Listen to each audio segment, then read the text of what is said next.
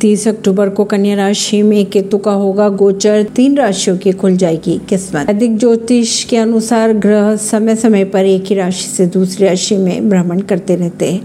ग्रहों के मंत्रिमंडल में शनि देव सबसे धीमी चाल से चलने वाले ग्रह माने जाते हैं।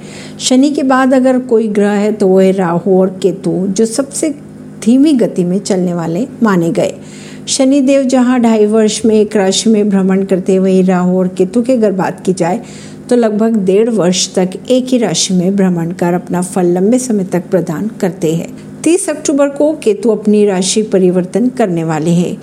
केतु के गोचर की अगर बात की जाए तो अब कन्या राशि में होगा इनका गोचर।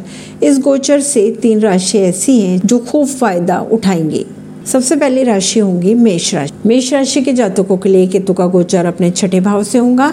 इस भाव में विराजमान केतु की दृष्टि अपने दशम द्वादश और दूसरे भाव पर रहेंगे। अगर बात करें मेष राशि वालों की तो इस दौरान वे अपनी नई कंपनी शुरू कर सकते हैं। बैंक से लोन भी ले सकते हैं। वैवाहिक जीवन के लिए भी केतु का गोचर शुभ समाचार लेकर आएगा। व्यापार की अगर बात करें तो बढ़िया मुनाफा प्राप्त करेंगे। दूसरी राशि शामिल है कर्क राशि।